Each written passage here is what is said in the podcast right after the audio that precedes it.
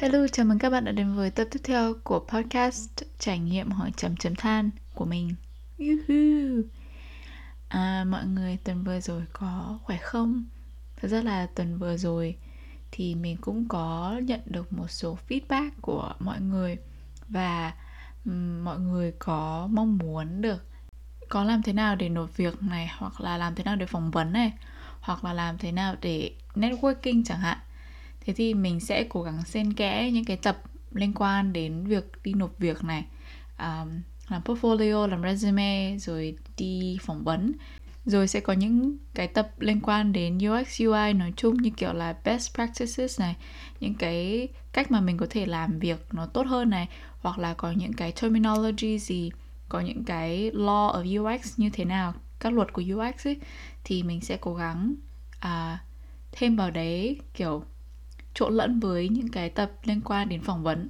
Và ngoài ra thì chắc chắn sẽ có những cái tập nó thiên hơn về um, cái cách ứng xử cái ví dụ như là communication này cách ứng xử cách nói chuyện cách làm việc với mọi người trong team hoặc là về mental health nói chung.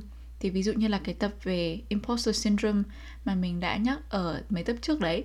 Thế thì mình sẽ cố gắng kiểu gom nó vào kiểu xào nấu xào nấu nó ra thì để mọi người có thể uh, với tùy mọi người những ai mà muốn nghe những cái tập liên quan đến xin việc thì sẽ có thể nghe những cái tập đấy và những người nào mà muốn hoặc là đã và đang đi làm và muốn nghe những cái tập liên quan đến best practices thì mọi người có thể uh, lắng nghe và ở trong cái podcast của mình. À mình cũng muốn được nhắc thêm đó chính là ở tập sau à, đó chính là tập 10 mình muốn kỷ niệm 10 tập đầu tiên mà mình có và mình làm trong podcast lần này. Và mình sẽ có một cái giveaway nho nhỏ. À, rất là mong chờ được giới thiệu để cái đấy cho mọi người và được sự hưởng ứng của mọi người nhé. Và mình sẽ nói rõ hơn ở tập sau. Cùng chờ đón xem nhé. Và nếu mà mọi người có những cái suggestion gì hoặc là mọi người có những cái ý tưởng gì cho cái tập tiếp theo ấy thì mọi người hãy comment trên podcast Spotify của mình hoặc là email mình qua trải nghiệm podcast a gmail.com nhé. Và gần đây thì mình mới bắt đầu làm social media là làm Instagram. Có gì thì mọi người hãy like và comment. Um, bởi vì lúc đầu ấy mình không nghĩ là mình sẽ làm ấy mình chỉ làm trên Spotify chơi chơi thôi. Nhưng mà mình cảm thấy là uh, gần đây thì sẽ có có một số và có nhiều hơn mọi người. Um, thích và quan tâm và mình muốn dành cái cơ hội đấy để có thể kiểu chia sẻ nhiều hơn. Thay vì kiểu chỉ có đăng trên Spotify một tuần một lần chẳng hạn. Ít nhiều thì mình có thể uh, interact kiểu nói chuyện và trò chuyện với mọi người trên Instagram. Có gì thì mọi người hãy follow mình trên trải nghiệm podcast uh, Instagram nhé. Cảm ơn mọi người. Vậy thì tập hôm nay là gì? Tập hôm nay chính là về phỏng vấn UX UI à, đây là khi mà mọi người nộp resume của mọi người rồi xong rồi mọi người sẽ được uh, email là ôi chúc mừng bạn bạn đã qua được vòng đầu tiên và bọn mình sẽ phỏng vấn bạn. Vậy thì các cách phỏng vấn là gì? Có những bước gì khi mà phỏng vấn? Có những cái thể loại phỏng vấn gì mà mọi người thường gặp? Và cách trả lời một số câu hỏi mà mình thường thấy ở uh, interview phỏng vấn nhé. Cái này hơi ngoài lề nhưng mà mình cảm thấy là mình nói chữ nhé rất là nhiều ở cuối câu. Trời ơi. Vậy thế thì tại sao mình muốn làm tập này? Ngoại trừ có rất là nhiều người muốn hỏi uh, muốn xin kinh nghiệm về phỏng vấn uh, về các công việc UX UI nhưng mà bản thân mình cũng thấy là sẽ rất là khó khi mà phỏng vấn và thường thường ấy thì có thể là resume của bạn tốt và bạn có nhiều kinh nghiệm tốt nhưng mà nếu mà bạn không có biết cách để chuẩn bị cho phỏng vấn ấy thì chắc chắn là bạn sẽ bị trượt và có rất là nhiều người có rất là nhiều thứ rất là tốt cho việc kinh nghiệm ở trong resume nhưng mà họ cũng có rất là nhiều phỏng vấn nhưng mà uh, khả năng được chọn khả năng được vào khá là thấp. Như kiểu là bạn có 5 đến 10 cái interview ấy nhưng mà bạn chỉ có một offer chẳng hạn. Vậy thì làm thế nào để mình cố gắng uh, giảm thiểu và tập trung kiểu khi mà có những cái phỏng vấn gì ấy, thì mình phải êm phải mong muốn mục tiêu của nó là mình sẽ được nhận cái việc đấy luôn. Thực ra thì có rất là nhiều người muốn có nhiều offer ấy xong rồi sẽ từ chối ấy. nhưng mà mình sẽ không nhắc đến cái đấy nhiều ở tập này. Ý mình muốn nói đây là cố gắng à, tập trung có những cái phỏng vấn đạt được cái quality cái chất lượng rất là tốt thì lúc ấy là bạn sẽ dễ dàng hơn trong việc nhận cái offer chẳng hạn. Hoặc là nếu mà bạn có những cái interview khác hoặc các vòng sau ấy thì bạn sẽ có thể có kinh nghiệm nhiều hơn để biết là mình sẽ nói gì. Tại vì mình không muốn ấy là mọi người có những cái lỗi mà mọi người mắc phải nhưng mà mọi người chưa biết là cách sửa nó như thế nào và để rồi những cái interview khác những cái phỏng vấn khác ấy, đều mắc chung một cái lỗi đấy và lại khiến cho bạn không có cái công việc mà bạn mong muốn. Bản thân mình ấy thì cũng trượt interview cũng khá là nhiều. À, và mình cũng có những cái bài học mà mình muốn chia sẻ. Ở đây mình muốn nói là mình không phải là nhà tuyển dụng và mình cũng không hẳn là có cái thông tin quá nhiều ở với tư cách là nhà tuyển dụng để kiểu khuyên mọi người nhưng mà mình sẽ khuyên mọi người với tư cách là một người đã nộp việc khá là nhiều từ khi mà mình đi thực tập rồi mình khi rồi khi mà mình làm cái công việc đầu tiên rồi kể cả nếu mà mình chuyển việc ấy thì có những cái kinh nghiệm mà mình có và mình kiểu muốn chia sẻ cho mọi người uh, là chính. Và trong cái công việc mà mình đang làm ấy thật ra thì mình có làm chung và có kiểu nói chuyện nhiều với những designers uh, lâu năm hơn mình và họ là người mà hay đi phỏng vấn và tuyển thực tập viên cho công ty mình và kiểu mình cũng sẽ hay thường hay hỏi feedback ấy và hỏi cái cách mà họ làm việc. Để ít nhiều là mình biết cái mà họ hay muốn thấy khi mà phỏng vấn uh, cái người mà họ muốn phỏng vấn chẳng hạn. Nói chung là đấy là một cái sự dài dòng văn tự của mình. Để mình muốn nói là mình rất là muốn giúp các các bạn và muốn chia sẻ các bạn về những cái kinh nghiệm mà mình có thì thôi, hi hi, vậy thì bắt đầu nhé. Mình cũng muốn nói trước đó chính là những cái kinh nghiệm mà mình sẽ chia sẻ tới đây. Đó là áp dụng được nhiều ở trong thị trường bên Canada và thị trường bên Mỹ. Thực ra thì mình nghĩ là nó vẫn sẽ có thể áp dụng tầm khoảng 70% đối với thị trường ở Việt Nam. Nhưng mà các bạn hãy cố gắng chọn lọc dựa vào cái nhà tuyển dụng hoặc là công ty các bạn muốn nộp. Thực ra thì một lý do tại sao mà mình muốn nói đây là nó áp dụng được nhiều đối với Canada và Mỹ, tại vì bọn mình vẫn có những công ty muốn được làm, kiểu, online làm ở nhà ấy, và bản thân mình cũng vẫn đang làm online và làm ở nhà. Thì nếu mà cái điều này nó phù hợp và nó giống với cái công ty mà bạn nộp ở Việt Nam ấy, thì các bạn cũng có thể áp dụng. Còn không thì hãy chọn lọc hơn thôi. Vậy thì sau khi mà nộp cái hồ sơ của bạn, thì nếu mà bạn được người ta chọn để phỏng vấn ấy, thì họ sẽ có một cái hình thức đó chính là gọi cho bạn qua điện thoại. Thì bên mình gọi đấy là phone screening thì đối với phone screening ý, thường thường là chỉ rơi vào khoảng 20 đến 30 phút thôi. Và cái bước này là để hỏi những câu hỏi cơ bản về bạn để nhà tuyển dụng muốn chắc chắn đây là bạn và những cái gì mà bạn viết sơ sơ qua trên cái resume của bạn là là đúng. Và họ sẽ hỏi những câu hỏi khá là cơ bản ví dụ như là bạn là ai bạn có thể miêu tả về bản thân can you tell me about yourself? Rồi hỏi qua những cái cái kinh nghiệm mà bạn đã viết trong resume của mình. Ngoài ra thì nếu mà trong trường hợp nó khó hơn ấy thì họ sẽ hỏi một cái câu hỏi như là bạn có thể kể về một cái kinh nghiệm mà bạn làm cái này làm cái kia hoặc là bạn có một cái kinh nghiệm nào đấy mà à, ví dụ như là các thành viên trong nhóm của bạn không đồng ý với cái thiết kế design decision của bạn thì sao? Vậy thì đối với phone screening ấy, thì nó chỉ diễn ra trong vòng 30 phút thôi. Nếu mà bạn sẽ gặp nếu mà bạn gặp những cái nhà tuyển dụng mà chỉ hỏi những câu hỏi đầu tiên như là can you tell me about yourself? với cả hỏi những cái thông tin mà bạn đã viết ra trên resume ấy thì cái cái câu trả lời thì cái cái cuộc hội thoại ấy, nó khá là nhanh nó diễn ra chỉ trong vòng 15 phút thôi. Nhưng mà hãy chịu khó nếu mà bạn cảm thấy cái câu trả lời của bạn ngắn quá bạn phải cố gắng nói dài ra. Ở đây có nghĩa là với những cái gì mà bạn đã muốn thể hiện bạn rồi thì hãy cố gắng nói thêm để cố gắng gợi cho họ hỏi thêm và biết thêm về bạn. Cố gắng gợi ra những cái ý tốt nhá chứ không phải là gợi ra những cái ý xấu nhá và nếu mà bạn cảm thấy nó ngắn ấy thì hãy cố gắng nói dài ra chia sẻ thêm những cái kinh nghiệm khác về bản thân mình thì lúc đấy bạn sẽ cố gắng kéo cái phone screening từ khoảng 15 phút thành rơi vào khoảng 20 đến 30 phút. Còn nếu mà bạn gặp phải một cái interview, một cái nhà tuyển dụng nào ấy mà muốn hỏi những câu hỏi khá là khó ấy mà bạn cảm thấy là bạn sẽ phải trải qua thêm khoảng tầm 2 3 câu hỏi nữa trong cái list câu hỏi mà họ có ấy, thì hãy cố gắng trả lời ngắn, xúc tích. Nhưng mà khi mà trả lời, hãy tập trung vào những cái thành tựu và những cái design process, và những cái cách mà bạn design và những cách mà bạn làm việc đối với team. Đối với mình ấy, khi mà trả lời phone screening mà đối với những cái interview nào mà khá là dài ấy, trong vòng khoảng hơn, khoảng tầm hơn 30 phút hoặc là tròn chỉnh 30 phút với nhiều câu hỏi, thì hãy cố gắng thể hiện những ý sau. Một, design process của bạn là như thế nào? Là cái cách mà bạn design, cái cách mà bạn thuyết trình design của bạn là gì? Hai là cách mà là bạn làm việc với những người trong nhóm như thế nào? Và cái thứ ba đó chính là kinh nghiệm trong design. Ở đây có nghĩa rằng ngoài những cái công việc bạn design trên Figma hàng ngày ra thì bạn còn làm những cái gì khác? Như là bạn có làm về design system không?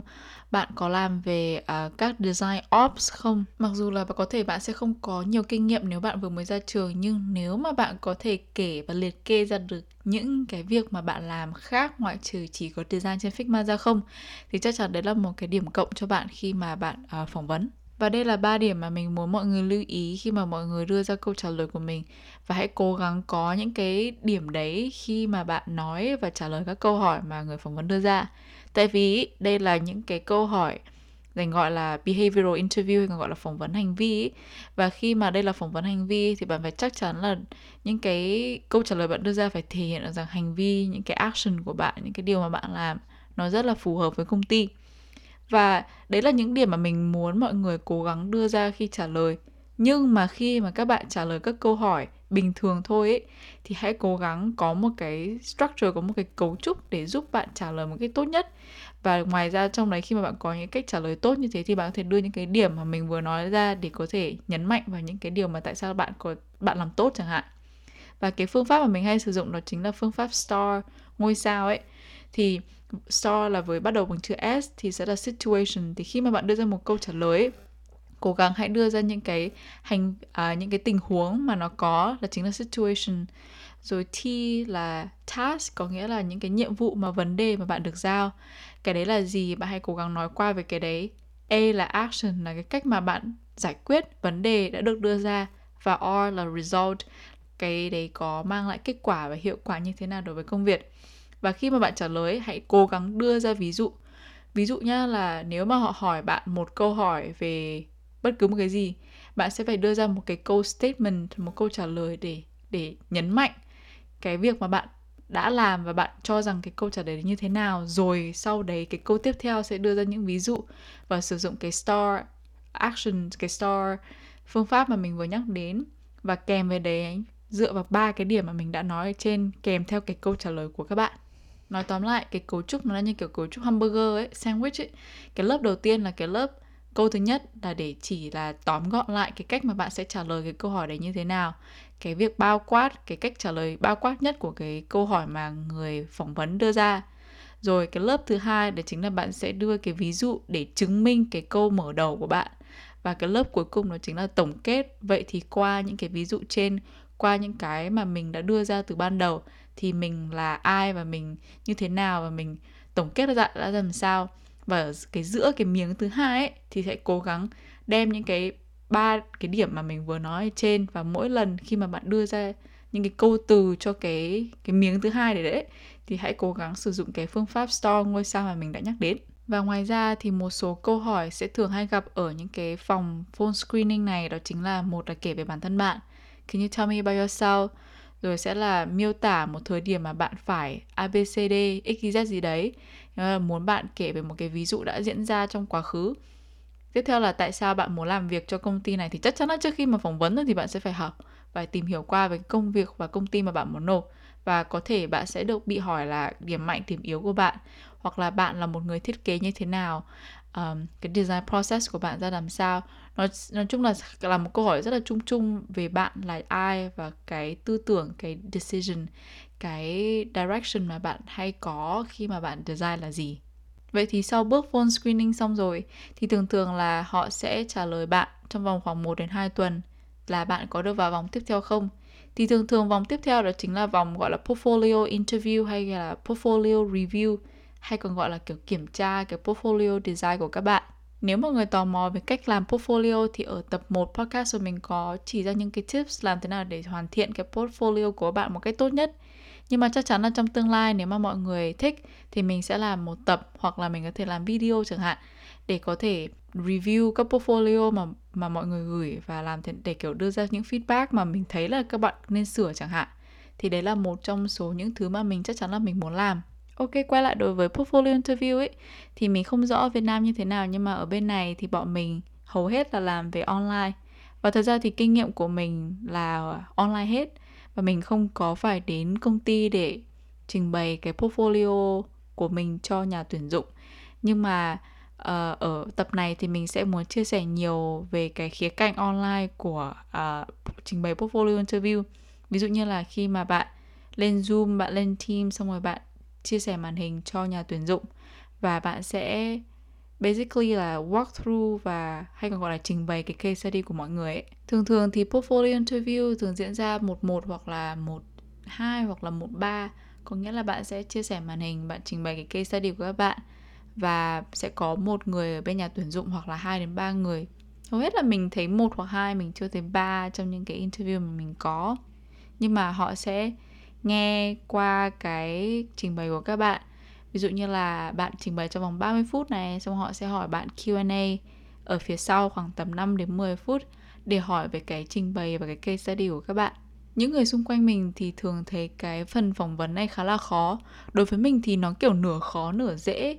Thật ra là tại sao mình nói là dễ ở đây là bởi vì bạn chỉ có thể bị hỏi Q&A rơi vào khoảng 5 đến 10 phút, hoặc mình cho maximum nhá.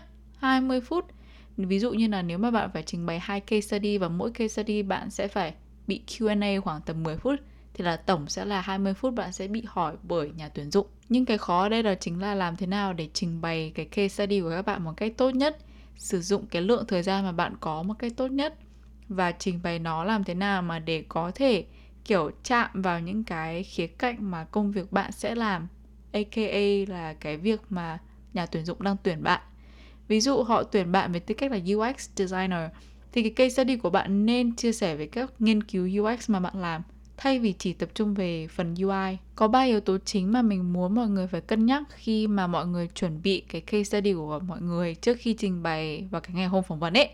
Thì mình sẽ nói cái này trước trước khi mà mình vào cái cấu trúc mà mọi người có thể có thể theo dõi, có thể follow khi mà mọi người muốn trình bày về cái case study của mọi người. Có nghĩa là cái sườn bài ấy, mình sẽ nói về cái sườn bài sau. Bây giờ mình sẽ nói về ba cái yếu tố chính mà mọi người phải cần chuẩn cần chuẩn bị. Eo ơi léo lưỡi này. Uh, để uh, chuẩn bị cho cái buổi phỏng vấn ngày hôm đấy. Thì một trong số những yếu tố đấy cái đầu tiên đó chính là bạn muốn thể hiện bạn là người làm nhiều hay là bạn muốn thể hiện mình là người làm sâu? Ở đây có nghĩa là gì? Có nghĩa là tùy vào cái thời lượng thời gian mà họ cho phép bạn được trình bày về cái case study của các bạn. Ví dụ họ book bạn khoảng tầm 45 phút thôi, thì bạn phải cân nhắc là có bao nhiêu case study bạn muốn trình bày. Thường thường thì mình biết rất nhiều người muốn chia sẻ rất là nhiều case study mà họ làm, nhưng mà bản thân mình mình sẽ khuyên mọi người đi với chất lượng hơn là số lượng. Có nghĩa là các bạn sẽ phải nghiên cứu, ví dụ nếu mà họ book bạn 45 phút, thì bạn có thể đi được khoảng tầm 2 case study.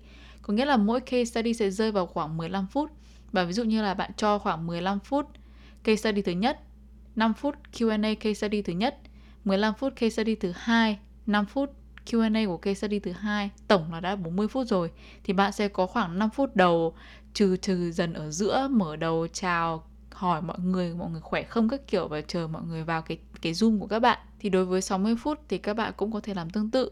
Thật ra thì các bạn cũng có thể làm 3 case study nhưng mà mình chưa thấy ai làm 3 case study mấy nhưng mà nếu mà bạn cảm thấy cái case study của các bạn tốt và ba case study đấy có thể chứng minh được ba thứ khác nhau về bạn, thì các bạn cứ trình bày ba case study thôi nhưng mà một điều chắc chắn là phải nhớ đó chính là phải tính toán thời gian cho thật kỹ lưỡng để các bạn không đi quá giờ và không muốn nói dài dòng văn tự ở điểm đầu của một cái case study nhưng mà chuẩn bị sắp hết giờ rồi nên là bạn kết thúc một cách rất là nhanh chóng kiểu chả biết được cái đuôi là gì ấy. Cái yếu tố thứ hai đó chính là thị giác so với tương tác. Thì tại sao mình lại muốn nhắc đến cái việc này? Thì khi mà các bạn làm cái portfolio interview ấy, thì chắc chắn một điều cấm kỵ là các bạn không share màn hình cái website của các bạn. Có nghĩa là các bạn không chia sẻ, anh chị ơi, đây là cái website của em, bây giờ em sẽ scroll lên, scroll xuống, kéo lên, kéo xuống và các anh chị hãy đọc một đồng chữ trong cái case study trên website của em nhé. Đây là một thứ cấm kỵ mình không muốn mọi người làm. Và cái mà mình muốn mọi người làm đó chính là làm một cái slide deck làm một cái presentation trên Figma chẳng hạn, hoặc là trên PowerPoint, tùy vào các bạn, nếu các bạn cái gì thích cũng được. Nhưng mà khi mà các bạn làm trên present, làm presentation ấy, thì các bạn có thể cô động lại được những cái phần writing của các bạn, phần viết của các bạn về cái case study đấy. Bạn sẽ cố cô động được những cái ý chính về case study mà bạn có thể present được trong vòng tầm 15 đến 20 phút. Thì ở đây thì cái thị giác mà mình muốn nói đây là chính là thật là cố gắng ít chữ, tại vì các bạn sẽ present và các bạn sẽ cố gắng đưa ra những hình ảnh những cái artifacts có nghĩa là nếu các bạn làm cái workshop chẳng hạn thì các bạn có thể chụp lại màn hình của cái workshop những cái kết quả các bạn làm được. Hoặc là các bạn làm trên in person ở tại chỗ cái địa điểm đấy xong rồi bạn sẽ có giấy bút này sticky note các bạn phải cố gắng chụp lại được những cái ý đấy. Rồi à, làm những cái graphic để cái support cho cái để hỗ trợ cho những cái ý mà bạn muốn trình bày cho cái cái pain point hoặc là bất kỳ một cái ý nào đấy trong cái case study của các bạn một trong những cái lời khuyên của một người thầy rất là mình có một cái love hate relationship. Đối với người này có nghĩa là mình thích và mình không thích cái thầy này ở rất nhiều điểm. Thì thầy này tên là Russell. Thì những ai học CIAT, học SFU sẽ biết về thầy này. Thì một trong những cái điều thầy cấm kỵ khi mà trình bày presentation về cái design của các bạn đó chính là các bạn không đọc slide. Có nghĩa là những cái gì mà đã được viết trên slide các bạn không được đọc. Có nghĩa là các bạn phải nói một cái ý khác. Tại vì đối với thầy đấy là một sự tốn thời gian tại sao phải viết ra và tại sao phải nói một cái ý như vậy? Thì mình không có nghiêm khắc quá hay là có quá strict về về cái vấn đề đấy nhưng mà các bạn hạn chế nhắc đi nhắc lại những cái mà bạn viết trên slide. Tại vì nhỡ cái nhà tuyển dụng là những người mà khó tính chẳng hạn thì họ sẽ chấm trượt bạn chẳng hạn. Còn cái ý tương tác engagement mà mình nói ở cái yếu tố thứ hai ấy thì khi mà các bạn trình bày case study các bạn thì hãy cố gắng uh, có một đến hai slide đưa ra những cái câu hỏi để kiểu tạo ra cái sự tò mò cái sự tương tác của người nghe đối với case study của các bạn. Và nếu các bạn biết cách đặt câu hỏi ấy, thì khi mà cái câu hỏi đấy được đưa ra thì họ sẽ nghĩ ra một cái câu trả lời một cái concept của cái câu trả lời mà họ đoán là nó sẽ như vậy. Mà trình mà đúng lúc đấy thì bạn lại trình bày cái đúng nghĩ solution mà họ đã nghĩ thì thật sự thì nó sẽ thấy à cái người này cũng có suy nghĩ giống mình chẳng hạn và cái yếu tố thứ ba khi mà các bạn nghiên cứu và chuẩn bị cái portfolio interview của các bạn, thì các bạn hãy cố gắng cân bằng giữa quy trình và kết quả. Mình thấy rất nhiều case study thường sử dụng nhiều cái kết quả hơn. Có nghĩa là các bạn trình bày cái kết quả nhiều hơn là các bạn trình bày về cái quy trình. Và một, và đấy là một cái thứ mà mình, tùy vào nhà phỏng vấn nhá, tùy vào nhà tuyển dụng nhá, nhưng mà mình thấy nhiều người thích thể hiện, thích nhìn thấy cái quy trình hơn là nhìn cái kết quả nhiều tại vì về sau ấy là họ sẽ tuyển bạn về làm những công việc đấy. Và nếu mà họ có thể nhìn thấy bạn làm những cái việc đấy, làm những cái research đấy đúng cách chẳng hạn, thì chắc chắn là họ sẽ muốn bạn hơn là, tại vì cái kết quả kiểu gì cũng sẽ tốt, kiểu gì nó cũng sẽ tốt theo kiểu này hoặc kiểu khác. Và bạn luôn là một người có thể nói giỏi để có thể trình bày nó tốt như thế nào. Nhưng mà cái quan trọng là có thể chứng minh rằng bạn hiểu vấn đề và cái quy trình bạn thể hiện và là bạn làm là đúng thì đấy là thứ mà nhà tuyển dụng sẽ cân nhắc nhiều hơn. Thế nên là hãy cố gắng cân đối quy trình và kết quả như kiểu là 70 30 chẳng hạn. 70% bạn thể hiện cái quy trình 30% bạn thể hiện cái kết quả và cái impact uh, mà nó có thể dẫn tới cho người dùng hoặc là cho cái vấn đề mà bạn đang cố gắng giải quyết. Và khi mà bạn tập trung vào phần quá trình rơi vào khoảng 70% ấy thì sẽ có cơ hội cho nhà tuyển dụng hỏi các câu hỏi để mà bạn có thể trả lời được. Vậy thì cái sườn của trình bày portfolio interview là gì? Thì bước 1 bạn sẽ cần phải biết tóm tắt ngắn gọn về lịch sử dự án và bạn sẽ nêu ra vấn đề của dự án là gì. Rồi bước 2 bạn sẽ đưa ra những lập luận lý luận về thiết kế design decision của bạn. Đồng thời trong lúc đấy thì mô tả chi tiết về vai trò và đóng góp của bạn đưa ra những cái quyết định thiết kế, quyết định design đấy. Và rồi bạn sẽ phải đưa ra những cái số liệu thống kê để backup cho cái lý luận mà bạn có. Rồi tiếp theo thì bạn sẽ phải đưa ra proposed solution, có nghĩa là cách giải pháp của cái vấn đề vừa rồi là gì. Sau đấy thì phân tích thật sự là tại sao cái giải pháp đấy nó lại là trả lời cho cái vấn đề mà bạn đã nêu, nêu ra ở trên. Tiếp theo là đối với cái giải pháp đấy thì giá trị nó sẽ mang lại cho người dùng là gì, cho stakeholder, cho các business là gì và nó giải quyết cái vấn đề gì ở trên. Và từ những cái giá trị của con người, những cái stakeholder đấy thì cái giải pháp đấy có cái tầm ảnh hưởng, impact gì so với cái vấn đề ban đầu được đưa ra và đối với người dùng mà bạn muốn tập trung đến? Vậy đấy là những cái điều mà mình muốn chia sẻ trong portfolio interview.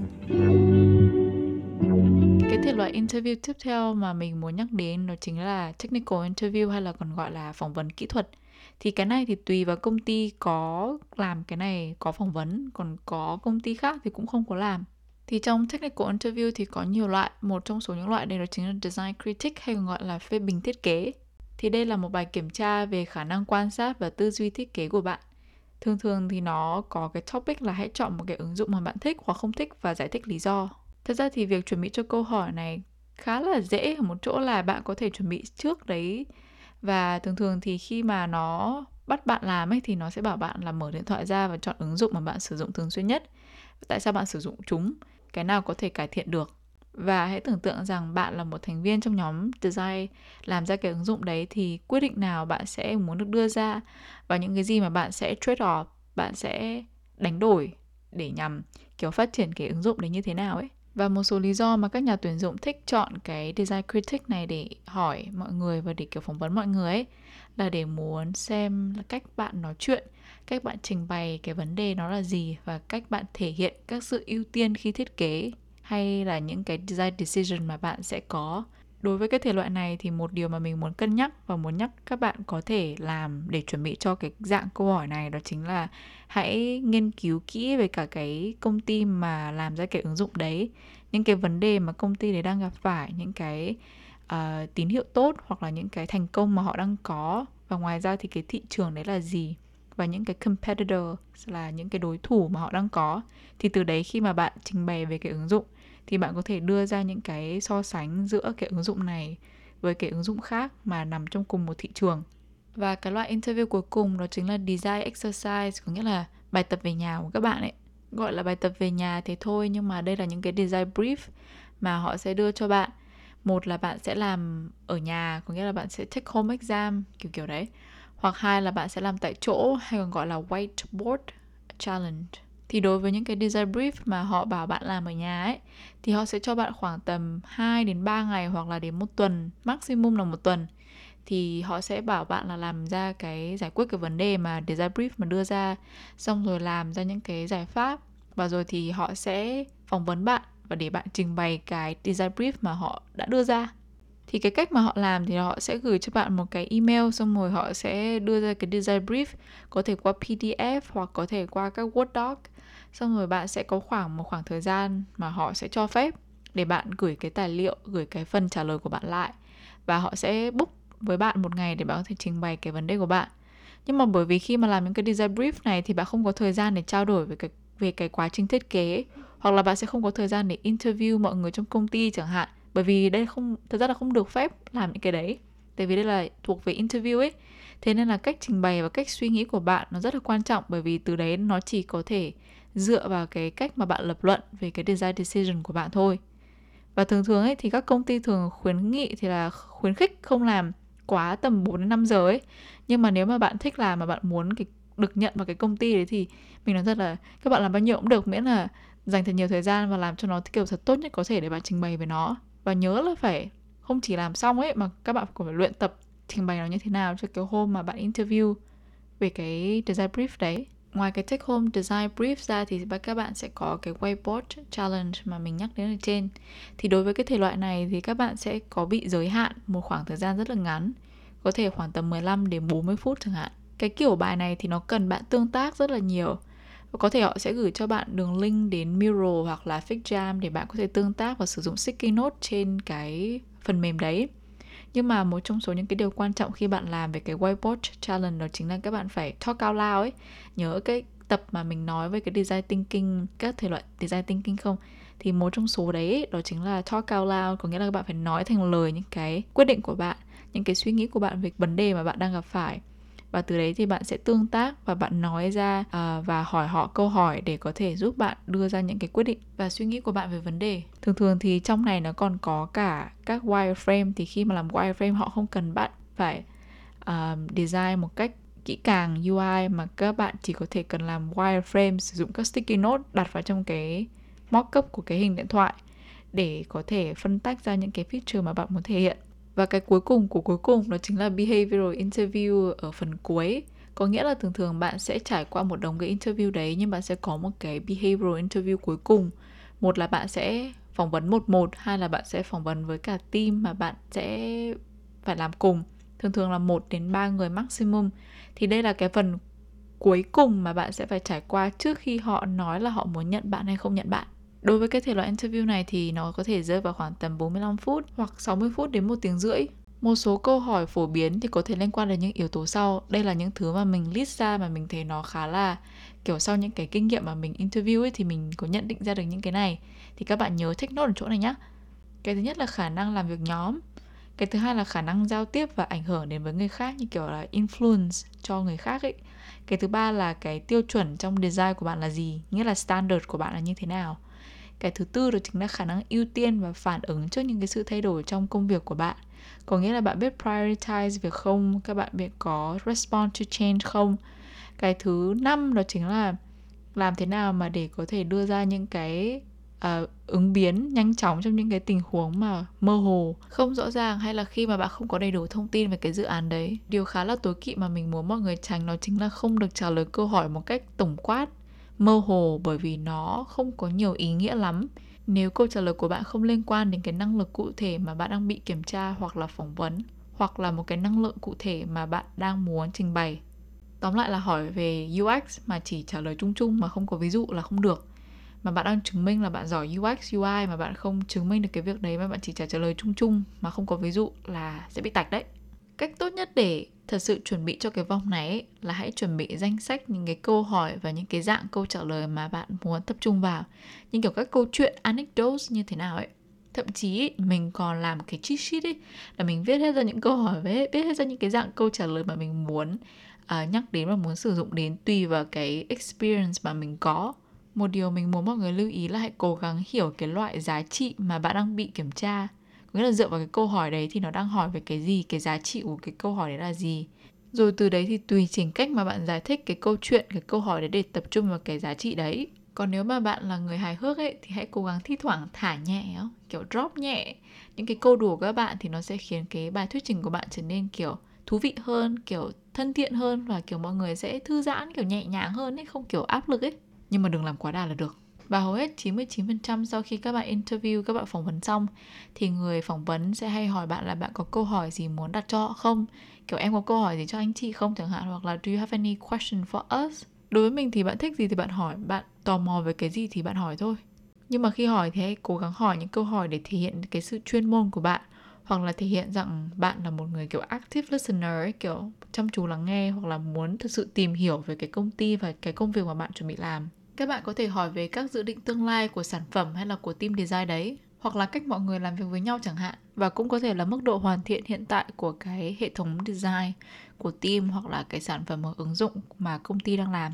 Vậy thì mình đã nói rông dài ở cái tập này hơn 30 phút rồi đấy. Thế nên là mình sẽ tạm dừng tại đây. À, Mình sẽ có những cái bất ngờ mà mong muốn mọi người hãy đón chờ cái bất ngờ đấy ở tập sau nhé. Vậy thì đến đây là hết rồi, xin chào mọi người, bye bye.